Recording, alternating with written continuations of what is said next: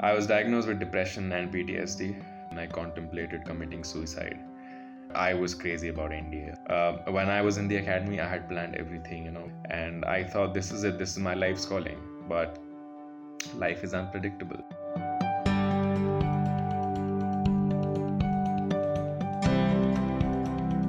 Hi guys, I am Ronit. I'm here to share my story with you. I remember the first day I entered the academy. So what I thought was that oh, so because you know I'm I'm a future officer now, so they're gonna treat us as officers. But that doesn't happen during training. You're not treated as an officer. You you barely you, you're barely treated as a human being. And uh, I remember our introduction was basically all of all of the first timers. They were taking this hill so it was a, I think it was a 10 15 kilometer run, and uh, it, it, was called the intro run. And we were, uh, they took us to a mountain, and basically we were screwed for for some time. What I can tell you is everything that happens in the army, like everything that you're supposed to do, the way you talk, the way you walk, the way you shit, the way you eat, the way you do anything it's very institutionalized there you know there's a way of going about it like even when you're sitting and eating on a dining table like small differences matter and you're going to be screwed by your seniors if you do a, like a small mistake. As as simple as you keeping your hands on the on the dining table or you leaning your uh, leaning your shoulders back or something like that. So everything everything was based on the ragda system and punishment system and everything. First month was very tough and you know there were honestly there were times when wherein i questioned myself that you know like is it the right space for me? You know like am i at the right place? Is this something that i dreamt for? But then i told myself that i had worked too hard to get here so i'm gonna persist for a while and see how it goes. Like i held on and uh, i started working hard. I, I started studying hard there as well and uh, in my first semester i i got a merit card. Merit card is this huge deal in the academy. You know, it's this certain level of merit that you achieve you get a certificate for it. So it started happening. And once i settled in so i i used to believe in the blueprint of life you know. Uh, when i was in the academy i had planned everything you know when i'm gonna take my parents on a vacation abroad when i'm gonna buy my first bike you know royal enfield. I had planned when i'm gonna start dating someone.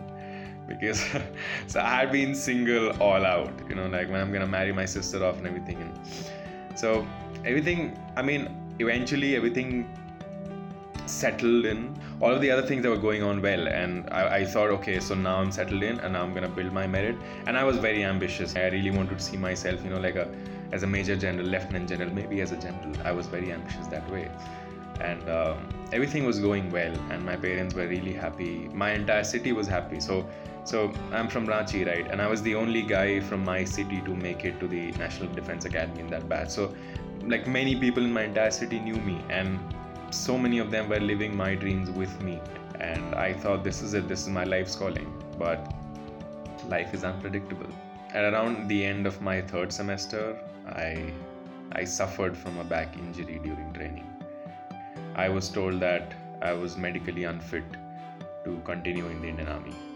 I was in the hospital for around 47 to 48 days. During that time i also was paralyzed down my hip for a couple of days. I and uh, I remember there was this one week phase when I contemplated committing suicide, and I and I set a date for it. So in the army, like a decided date, if you set a date, it's called the D day. So I remember it was D minus two, and uh, I was going through my family's photograph. It just hit me that I was being a hypocrite. I was being a hypocrite because all my life I had been working hard, training myself to fight battles. And there was a big battle right in front of me. And instead of fighting that, I was planning an escape. And uh, I came home. The first couple of days were just just went in silence, and I have never I have never heard silence that loud. You know, for the first week that I went back home, and. Uh, but yeah, like, so I, so I was diagnosed with depression and PTSD post that, but while everything was happening, I had all I had to figure out what to do now. So I started looking for these different colleges, I took admission in Christ, and I came here. And first day I stepped into the uh, uh, Christ campus, and I was awkward so NDA doesn't have women. So that was very awkward for me. I remember I came back home and I called my mom and I'm like, "Mummy, aap bahut sundar ban gaya. Anyway, so first semester was tough, and uh, I used to get flashbacks.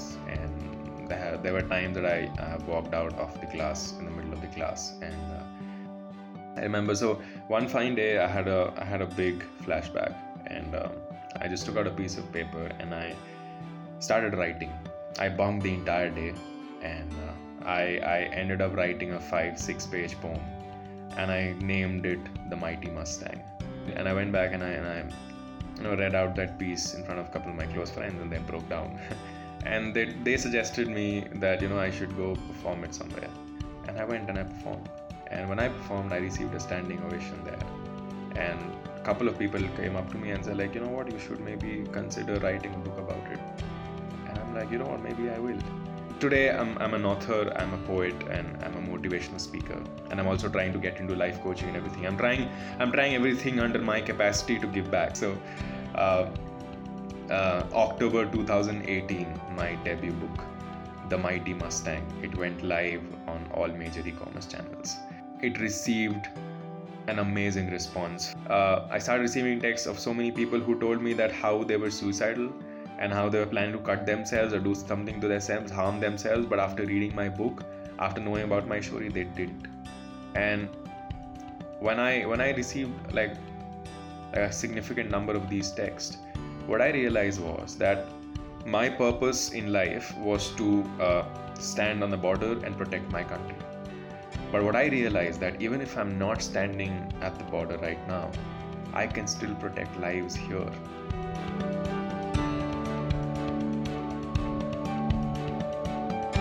I've fallen down, but I'll rise again. I'll show the whole world that I'm still alive and I believe in myself. So I'm gonna go and make things better. You can take a soldier out of the army, but not the army out of the soldier. Jai